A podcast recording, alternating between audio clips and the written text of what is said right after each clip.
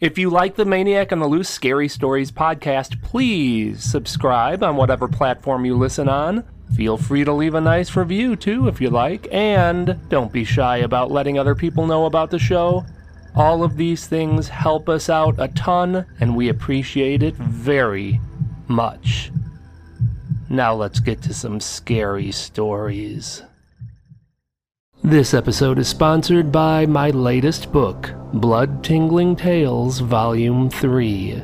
It's only 99 cents or free if you have Kindle Unlimited. Go to maniacontheloose.com slash books or just go to Amazon and search for Blood Tingling Tales Volume 3.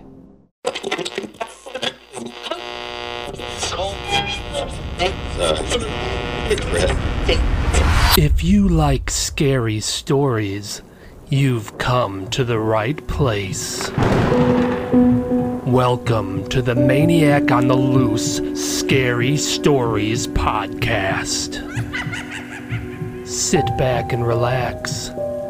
Keep your arms and legs inside the vehicle at all times and enjoy the ride.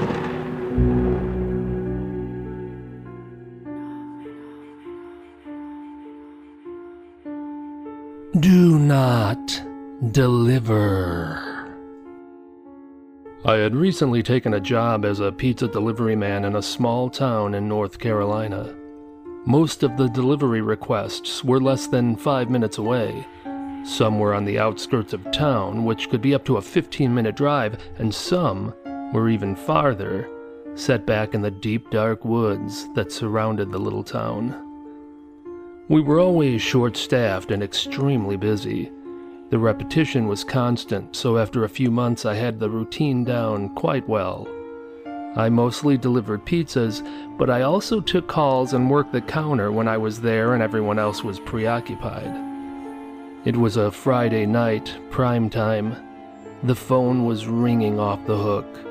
The cashiers were swamped, the pizza makers were in a frenzy, and the manager was running around like a chicken with its head cut off, assisting in any area he could. Since everyone else was preoccupied, I answered the phone. The voice on the other end was old and weathered. Pizza. Uh, yes, what kind of pizza would you like? I want pizza.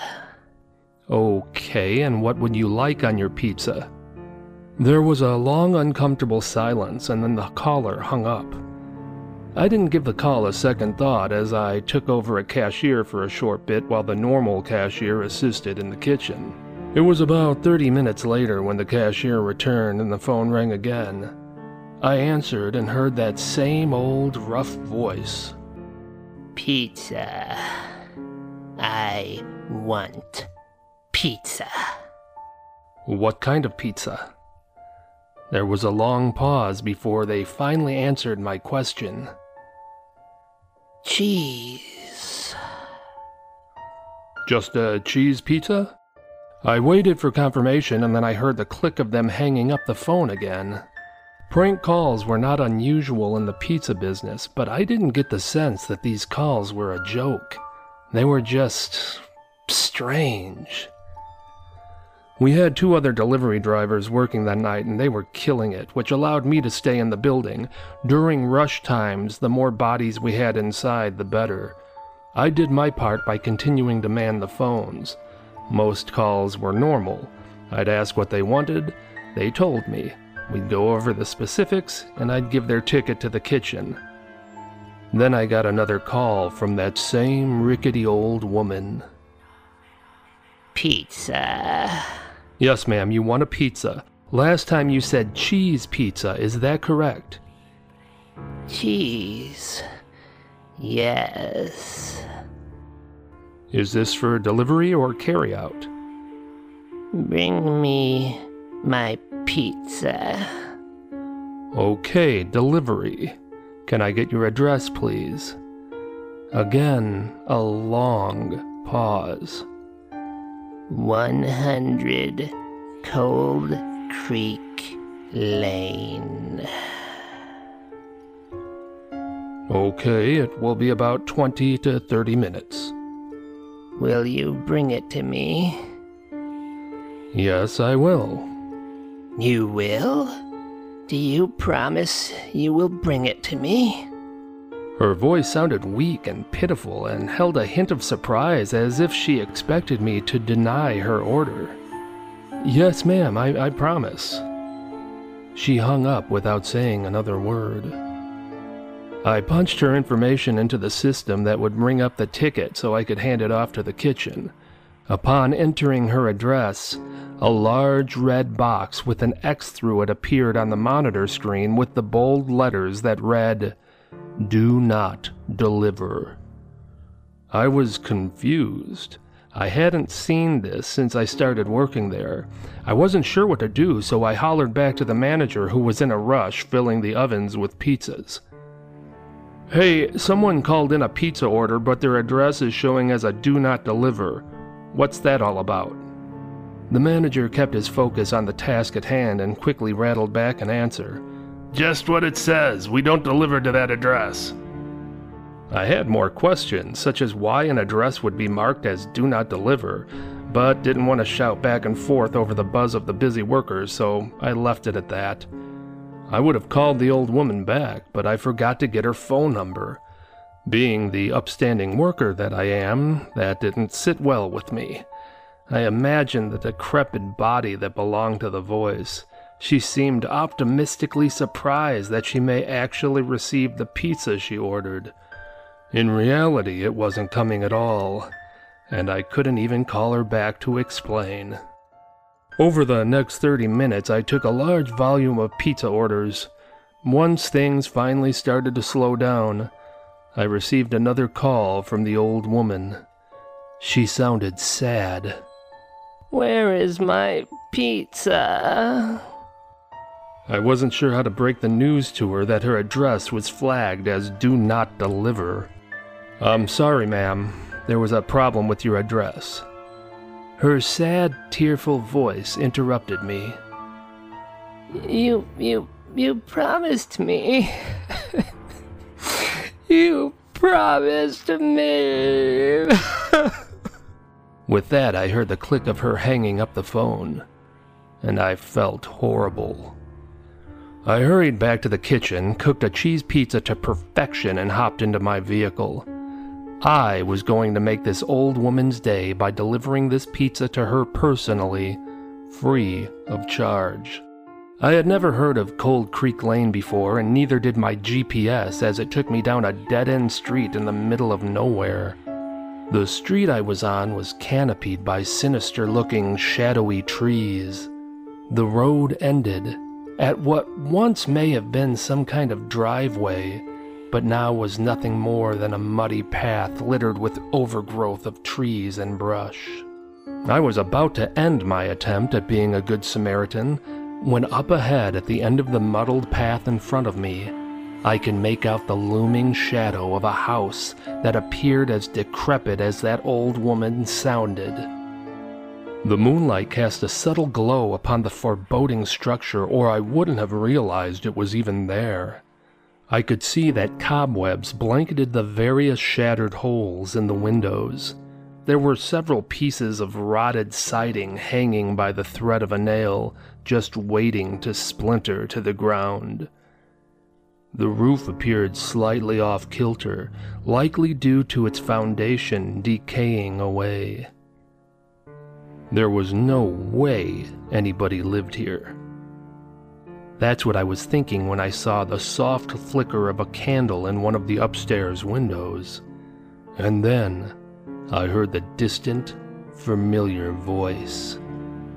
Bring me my pizza. It was her. I fought my way through the entanglement of overgrowth down what was likely once a magnificent drive to the dark, sinister looking house. I stood outside a decomposing front door that was hanging crooked from crumbling hinges. The door was permanently open, pushed in such a position by the birth of several small trees that had snaked their way up through the rotting porch. At least I knew I was at the correct address. 100 Cold Creek Lane was stenciled across the rusty house mounted mailbox. I stepped inside the dwelling and was met by a moldy stench. I could hear the chirps of rats and their sharp nails clicking against the floor as they scattered in various directions. Hello? Are you here? I expected a response but got none. I'm here with your pizza. I made it myself and it's on me. Silence. I could smell the smoldering wax from the candle that I witnessed outside. I carefully followed the scent up a staircase, making sure to check each rickety step for strength before putting all of my weight on it. Eventually, I winded my way up the stairs and can see the glow of the candle shining from underneath a door at the end of the hall. Are you there? Still no response. So I started toward the door. With each step I took, the floorboards shrieked as if offended by my weight. As I got closer to the door, the stink of death began to fill the air. I had the urge to turn and run at that point, but I had come this far. I was going to see this thing through. I pushed the door open and its rusty hinges squawked. I let out a gasp and dropped the pizza to the floor when I saw it. An old, leathery woman. Her head was tilted back in an unnatural position, and her open eyes were wide and lifeless. I let out a scream, and at that moment the decrepit woman's head jerked around in my direction, and she fixed her frosty eyes upon me. I turned and ran. I never looked back. I fought my way through the overgrowth around the menacing house, imagining the eerie woman coming after me. I didn't even look back in my rearview mirror once I reached my car in fear of what I'd see behind me. I raced back to the pizza place and burst into the kitchen in a huff. The employees could see I was in distress and huddled around me, helping me to a chair and handing me a glass of water. The manager bent down next to me. He could see how frazzled I was and instructed me to take several deep breaths. Eventually, I calmed down enough for him to ask me what happened. As I began telling of my experience, the manager stopped me when I mentioned the address of 100 Cold Creek Lane. 100 Cold Creek Lane? Yes. He let out a relieved breath and chuckled. I'm afraid you got duped by some Frank callers. They call up here all the time ordering pizza to be delivered to 100 Cold Creek Lane. They think it's amusing after what happened there. I was confused. What do you mean? What what happened there? An old woman choked to death on a piece of pizza at that house about 30 years ago. It's now local lore and the kids like to order pizzas to that address. We have that address flagged as do not deliver on the computer. You should have seen it. I nodded. I, I did, but I went there anyway. As stupid as I felt, I was more relieved by the fact that what I experienced was nothing more than a prank. So, so that old woman in the house, I guess she was in on the joke as well, huh? The employees all started looking around at each other, puzzled. What house? 100 Cold Creek Lane, that, that old creepy house. The manager stared at me with a perplexed expression. There is no house at 100 Cold Creek Lane. They tore that place down decades ago.